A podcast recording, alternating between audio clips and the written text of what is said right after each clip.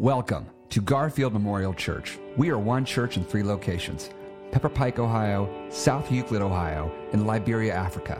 Together, we seek to widen the circle through our core values of diversity, safety, authenticity, growth, and forgiveness. To learn more about Garfield Memorial Church, visit our website at garfieldchurch.org.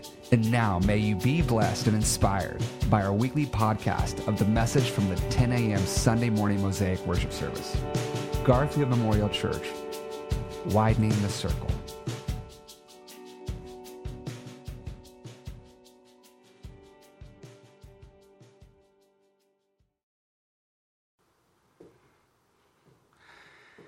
Great to be with you. I'm Chip Freed, the lead teaching pastor here at our Garfield Memorial Church. As Pastor Scott said earlier, we have no idea how many locations.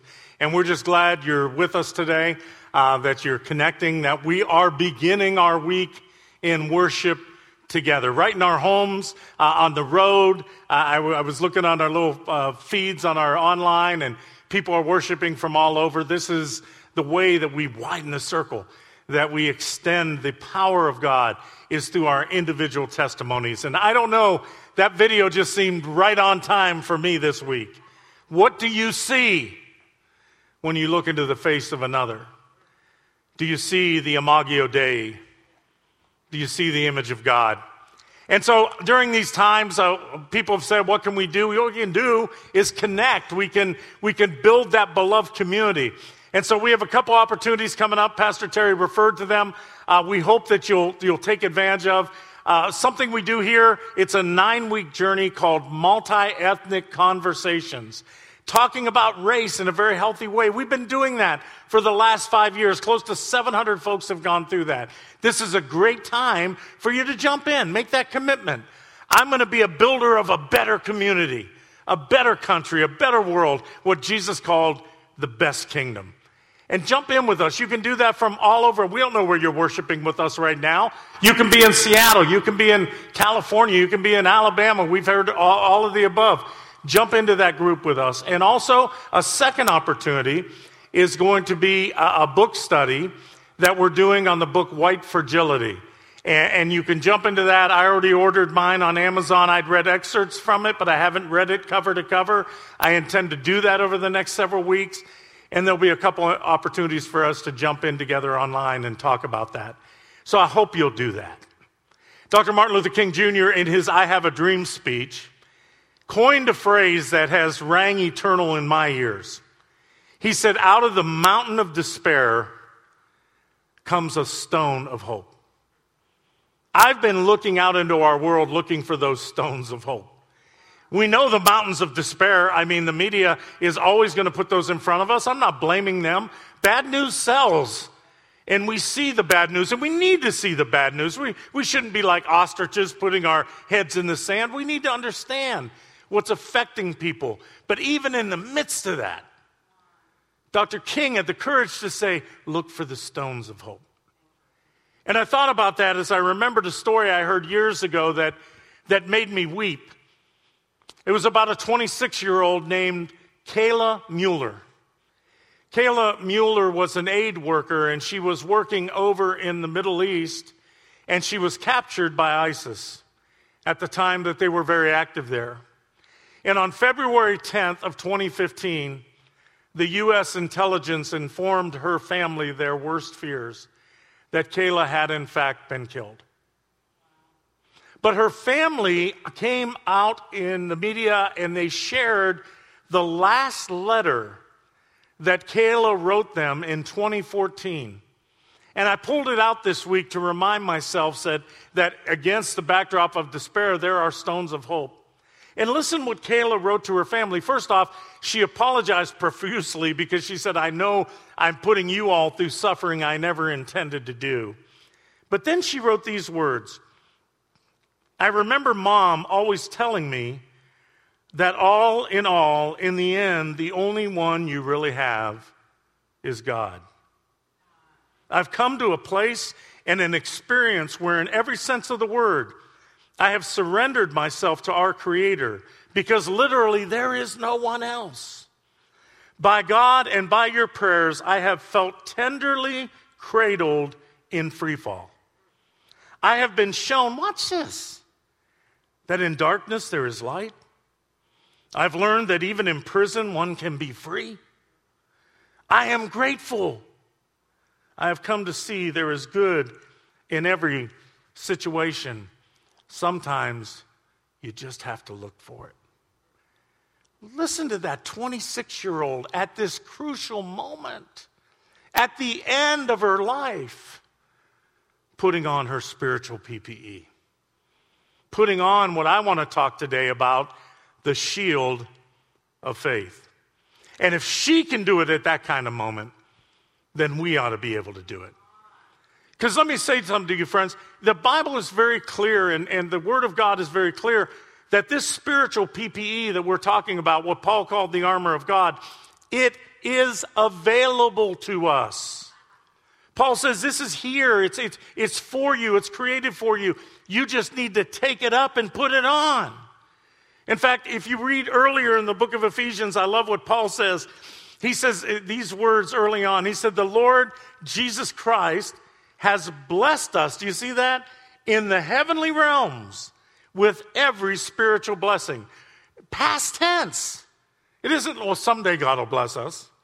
God has already done it. And then this one, God raised us up, past tense, with Christ and seated us with him in heavenly realms. Do you know what that means? It says Jesus is seated at the right hand of the throne of God. Do you know what that, and he seated us there? I mean, past tense. Do you know what it means to be at the right hand of the throne of God? That was the seat of power. That was the seat of the prime minister. That God's power is available to us. And it was a seat of intimacy. You could whisper in the ear of the king. And God has said, has said to us, we have, through Jesus Christ, have been given this kind of power and this kind of intimacy already. Not down the road somewhere, and, and I love Peter. We'll talk about him in a little bit. Peter, in his own testimony, said these words He said, His divine power has given us everything to lead a godly life. We have been given spiritual PPE, friends, and learn on, on Kayla Mueller's dime, a 26 year old that in the midst of utter darkness learned how to put it on. So I want to talk today about the shield of faith. The shield of faith, I'm going to say this to you, is a unique piece of the, of the armor of God, Paul says, for a very unique time. Watch that. A unique piece for a unique time. What do I mean by that? Well, if you study Roman soldiers who would have worn this armor, the shield was something you didn't use all the time. The shield was something you used only for certain times. Okay? Now, we got to get over the little movie images and cartoons we have of those little circular shields, right? Doing battle like Captain America. Do you know that the Roman shields were almost like a door? We have some pictures we're going to throw up there for you. The Roman shields were two by five, two and a half feet wide, five feet tall. They were almost the size of the, the soldier himself. And sometimes they did, you see that picture there, what's called, they would build the shield wall. So you would only pick this shield up at certain times in the battle. Anybody have a guess when that would be? Throw it out there in the comments. Pastor Kurt will grade you. Okay? You use the shield of faith not on your way to the city in your hand to hand combat. You used your shield when you were straight up against the enemy, when you were at the walls of the city or when you met your enemy out there in the field of battle. This is a, a article that we use on the front lines. The shield was so important because, see, when you're on the front lines, when you're up against the wall, guess what? People up there are firing flaming arrows at you. Sometimes they're pouring molten lead at you because, because they're trying to get you to run. Paul says we put on the spiritual PPE so we can stand, but the enemy wants you to flee because you're so close. And Paul says we're going to take the shield of faith up to resist those flaming arrows, those fiery darts of the enemy. You need to pick the shield of faith up when you're on the front lines. That's what Kayla Mueller teaches me. And so I want to say to you that the shield of faith is for your frontline moments of faith. What are frontline moments? Frontline moments is where you're at a pivotal moment. You're at, you're at that crucial moment in your life discouragement, ultimate disappointment, grief, betrayal, whatever it is, uh, uh, you know, fear, uh, irrational fear overcoming us. You are right there on the front line. And, and, and you need this shield of faith. You need to, at this moment, grab this so it can help you. I'll never forget uh, Dr. Coleman Brown is in heaven now. He was my mentor. He's the man that brought me to Christ, my college chaplain, and he officiated Terry and I's wedding. He was, a, was my, my greatest spiritual mentor I've ever had in my life. And I'll never forget when he was retiring from Colgate University, I drove out for the ceremony they were having for him, and I couldn't wait to tell him that God had put a call on Terry and my life, and we were going to leave the corporate arena. We were going to sell the business and go into full time vocational ministry. I was going to be like him. See, some of you want to be like Mike. I wanted to be like Coleman. And so I went in there, and after we did the ceremonies, he took me to his office and we could have a conversation. That office where so much spiritual development happened in my life, so much healing happened in my life. And I was joyful, and I said to him, Coleman, I got something to tell you. And he was very okay. I said, I'm leaving the corporate arena. I'm going into full time ministry. Terry and I are going to go share the gospel just like you have, and Irene, your wife, for all these many years. I expected to get a standing ovation. What I got was utter silence. And he put his head down in prayer. And I said, Coleman, wait a minute. Did you hear me? I'm getting ready. He put his hand up. And he said to me something I'll never forget. He said, Satan could use me right now as easily as God. Do you understand what he was doing?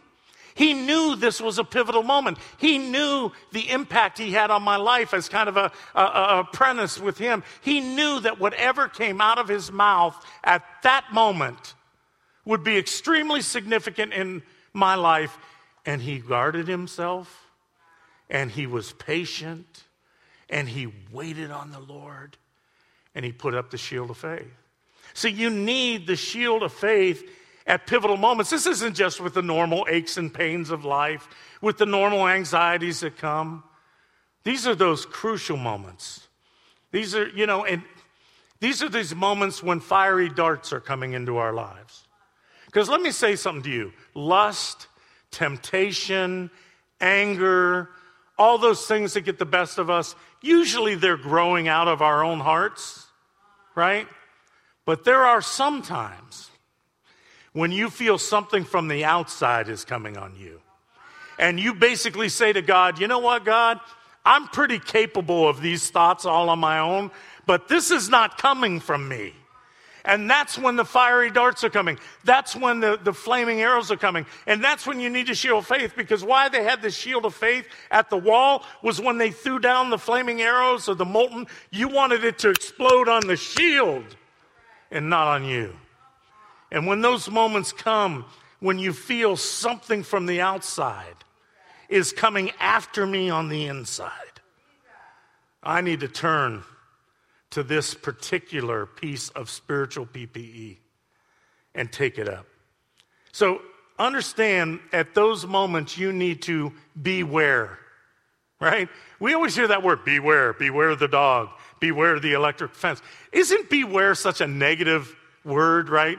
It, it, it's just, it just kind of scares us. Do you know what the word beware means? Be wary. In fact, the word wary literally means be keenly alert.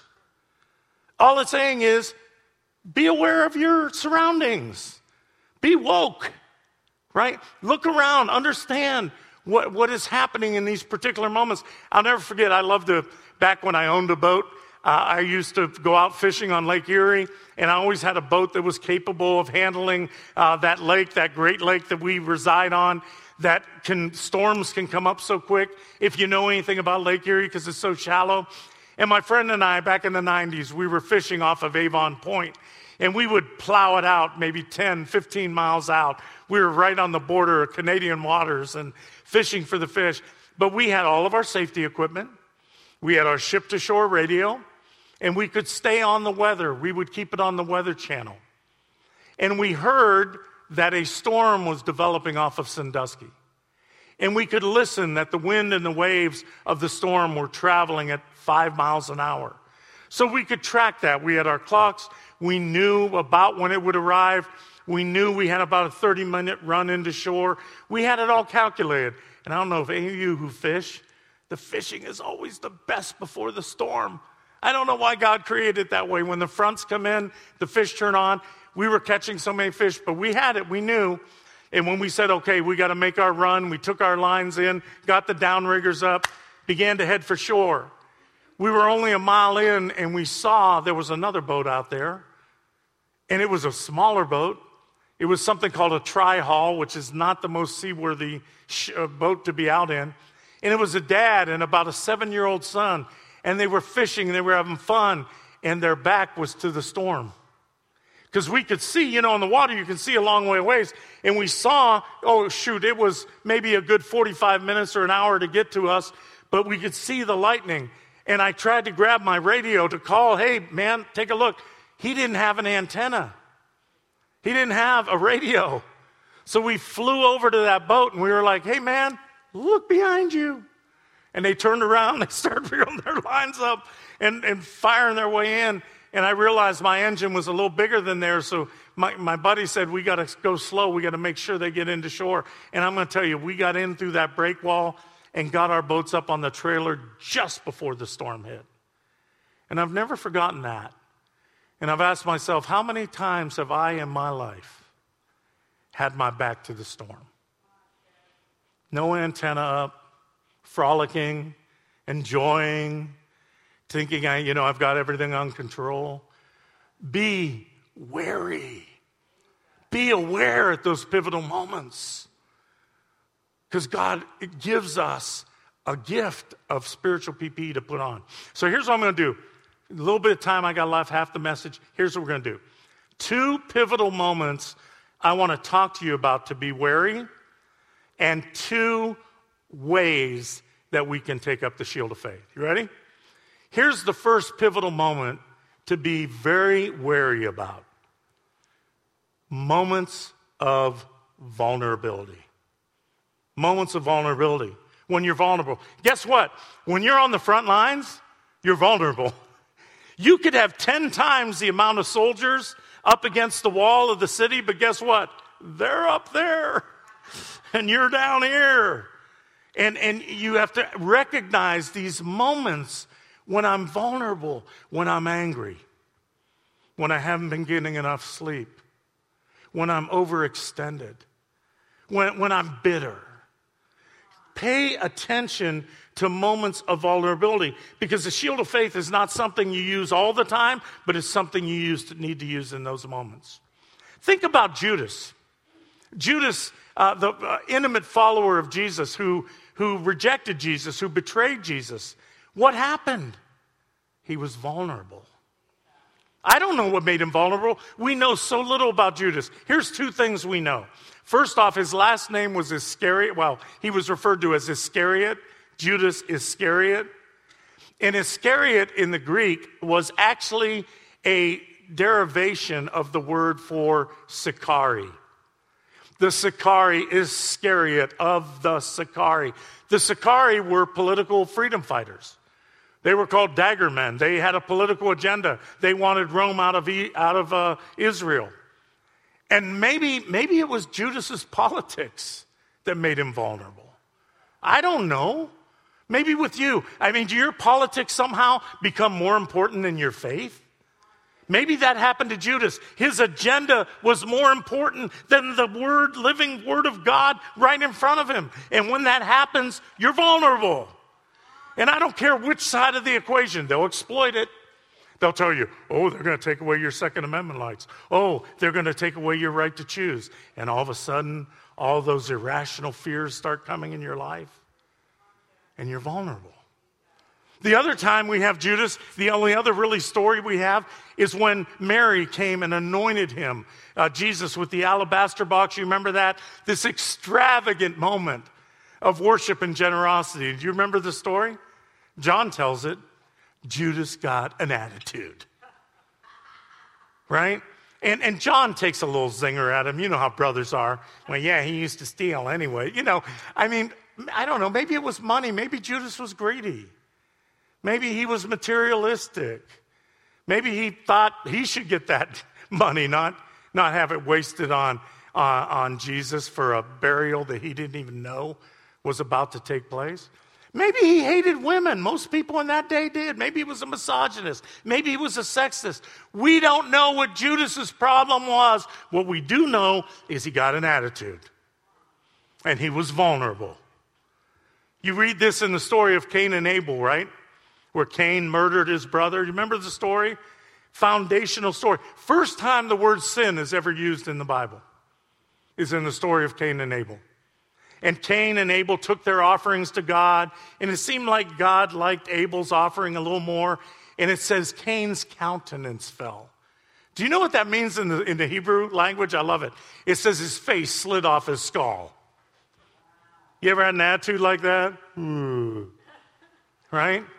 And look what God said to him when that happened in Genesis 4 6. He says, Why are you angry, Cain? Why has your face slidden off your skull? Sin is lurking at the door. Its desire is for you. You must master it. Do you hear? Even back in the foundational scriptures, God is saying, Cain, put on your spiritual PPE. You need the shield of faith. You're on the front lines. You got an attitude. And your enemy, I don't know if you remember my sermons at the beginning of the series about Satan, he is an opportunist. He's waiting for an opportune time. He's lurking at the door. Your enemy is on the front lines. And he's waiting for this moment. I live in my house with an opportunist. I do. I got a picture of her. She's got four legs. She's the most spoiled uh, yellow lab in the history of the world. She's very, very coy. We call her the diva. You ask her to come to you, she doesn't always come. She makes her decisions, right?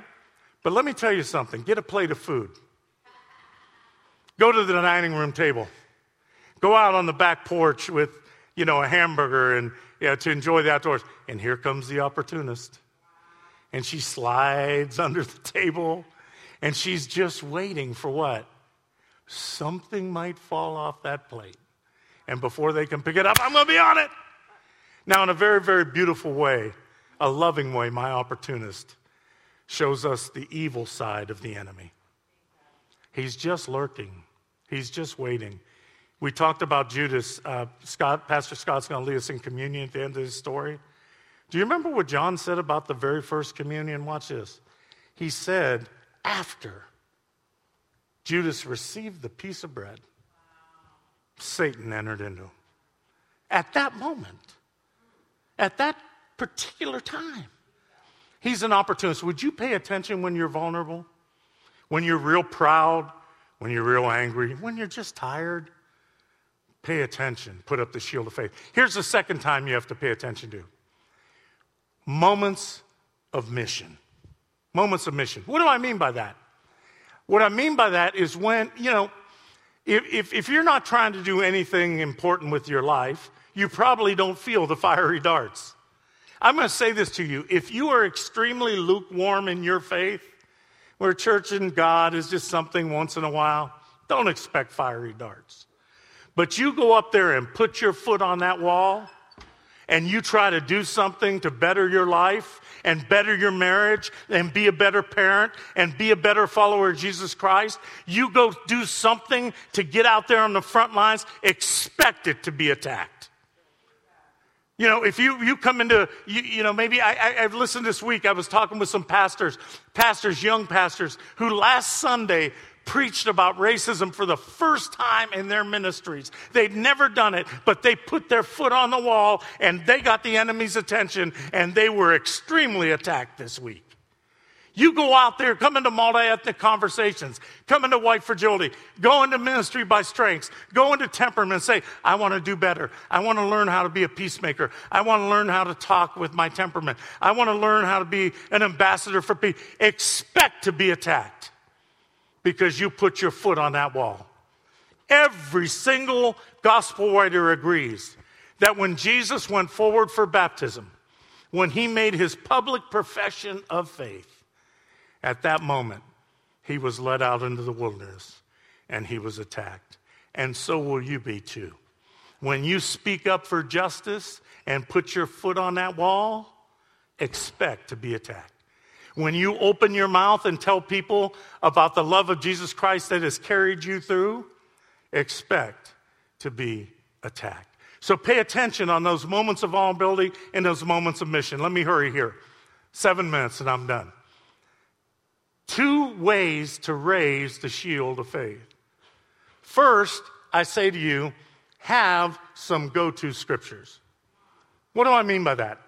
I mean, have some verses in the Bible. Get into the Bible. Spend some time. Find some of those verses, some of those words that just bring you life. I'm not talking about reading 1 Corinthians 13 at a wedding or Psalm 23 at a funeral just because you think you should do it. That's religion.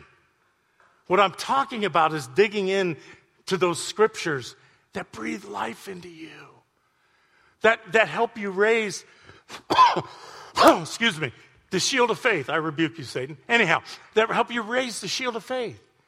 What would those be? My wife and I, if you know, uh, we, will be married 30 years this year. It's exciting. We've been together dating for 32 years uh, in our lives. But we got together back in the 1980s when only 10% of America was in favor of interracial marriage. Now, let me say to you, we had some dear friends that loved us, but we didn't have any big crowd cheering us on. And you know what happened at those moments? We had to put up the shield of faith. And you know what scriptures we ran to? Watch this. If God be for us, who can be against us? Here's another one. What God has brought together the two shall become one. Therefore, what God has brought together, let no one separate. In fact, the old King James used to say, put asunder. You know what that word asunder means? Divide. And Terry and I, when we were attacked, we would pray, if God has brought us together, we're going to put up the shield of faith, and we don't care if the world tries to divide. Do you have go to scriptures like that? My sister Marilyn was stricken, stricken with cancer at 44 years of age that would ultimately take her life. And, and she was fighting that. And I'll never forget in her house, I would go and be praying with her. And you know what? She had scriptures taped all over her house. In the morning, when she'd brush her teeth, scripture taped on the mirror. When she'd go down to play her piano, she was a graduate of Cleveland Institute of Music, scriptures taped on the piano. When she would go to make her coffee, scriptures taped on the coffee maker. And I remember walking around that house, and there was one scripture that popped up everywhere I went. It was John 14, 27 that simply says this Peace I leave with you. My peace I give to you. I do not give as the world gives. Do not let your hearts be troubled. Do not let them be afraid. My big sis had some go to places, and it helped her face the enemy, just like Kayla Mueller did in that darkness that she experienced. Do you have go to scriptures? If you don't, would you do me a favor? Would you crack open your Bible this week? Would you just read from the Gospels, read from the Psalms? Just spend a little time reading. And when that verse grabs your heart, would you write it down? Would you hold on to it? So that when you're discouraged, when you're disappointed, when your heart is overwhelmed, you're going to pull out like my big sis did. Take that, devil. John 13, 14, 27. Find those places to lift that up. And the last thing I want to say to you before we close not just have a go to scriptures, but have a go to person. Now, what I mean by that is you probably thought I would say go to people. And, and you know what? If I preached this 20 years ago, that's what I would have said. Have some go to people. Because I was blessed in my life to have go to people. I had mentors. Here's something, I, I, can't preach this, I have a whole sermon on it. But when God begins to feed you, He will always feed you through the hands of others. I don't know if you know that. Everybody remembers that Israel ended up slaves in Egypt, right? The whole story with Moses. Do you remember how they got there? They got there because they were in famine. And God had strategically placed Joseph in Egypt. And God placed Joseph there so that Pharaoh could feed the people. Before Pharaoh was a curse to the people, he was a blessing. And they went down to be fed by the hands of others. But what happened? They stayed too long. Don't lean on the hand of flesh too long. God will always feed you through others, but it's a way for Him to lead you to Him. And now that I'm 20 years down the road, all my mentors, Dr. Coleman Brown, Dr. Gardner C. Taylor, Dr. Manning Marable, Dr. Gerald Mann, they're all in heaven now.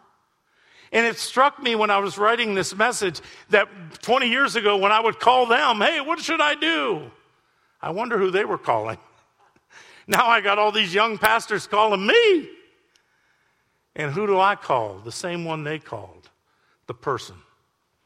The person of Jesus Christ who has been through it all. This is what the Bible tells us. We have a high priest, not a religious person, but a high priest who is, un, who is able to sympathize with our weaknesses, right? We don't have a high priest who's unable to sympathize with our weaknesses, but we have one who, in every respect, has been tested as we are without sin. You ever thought about that? Satan took him out in the wilderness and tempted him and tested him. He didn't have any sin. But he had fiery arrows thrown on him. And how did he handle it? He responded with go to scriptures. You, man, people don't live by bread alone, but by every word that comes from God. You shall not put the Lord your God to a test. It is written, worship God and serve only him. He had go to scriptures, so should we. And he was the go to person for us, who has shown us, even at those moments, he knows how to hold up the shield of the faith in the Garden of Gethsemane, Lord, let this cup pass, but let me put up the shield of faith. Not my way, but your way, Lord. That's who we got to go to. Let, let me wrap this up by saying this. I love what Mark says after Jesus' baptism. He says it this way He says that Jesus was in the wilderness 40 days, tempted by Satan. Watch this. And he was with the wild beasts, and angels ministered to him. Why did he say that? He's the only one that says it. Do you know Mark was the earliest gospel writer? Every biblical scholar that's worth their salt tells us that when Matthew and Luke wrote their gospels, they would have had a copy of Mark. And as the earliest gospel writer, what were the early Christians going through? Persecutions in the Colosseum. Remember? Christians fed to the, the lions, the wild beasts. And it's almost like Mark to, is saying to that early church your Lord has been there too. He has been in front of the wild beasts, but angels ministered to him.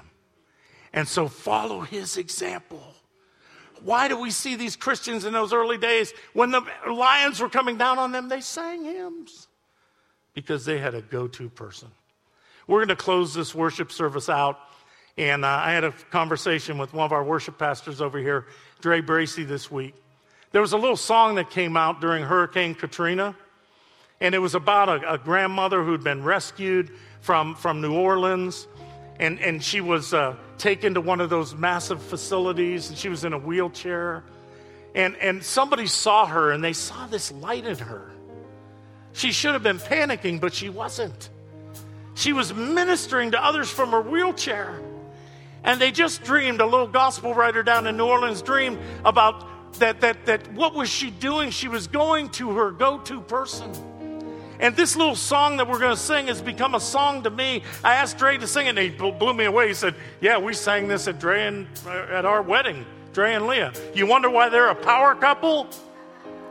Because they centered themselves, even at that moment, on the name that is above every name. That every knee will bow below the earth and on the earth and above the earth. And they just vision this grandmother in this wheelchair ministering to people, calling on Jesus, Jesus, Jesus. And when people were sick, calling on healer, healer, healer. And when people saying, you know, you almost lost your life, singing Savior, Savior, Savior. And when saying you should give up, she put up the shield of faith and said, Thank you, thank you, thank you. This is a song I sing when I'm in trouble. Let it be our prayer today. Dre, lead us.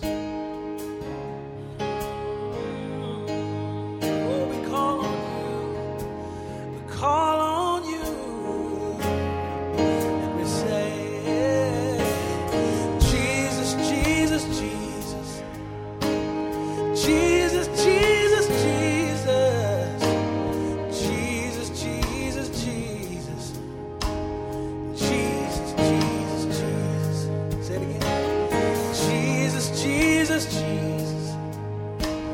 Jesus, Jesus, Jesus, oh, Jesus, Jesus, Jesus, Jesus, Jesus, Jesus. We call him Savior.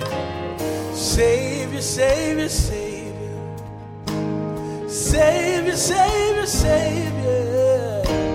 Savior, Savior, Savior. Savior, Savior. Come on, say it again. Say Savior. Everybody sing it. Oh God. Jesus, Jesus, say Jesus. Jesus, Jesus. We sing that you are healer.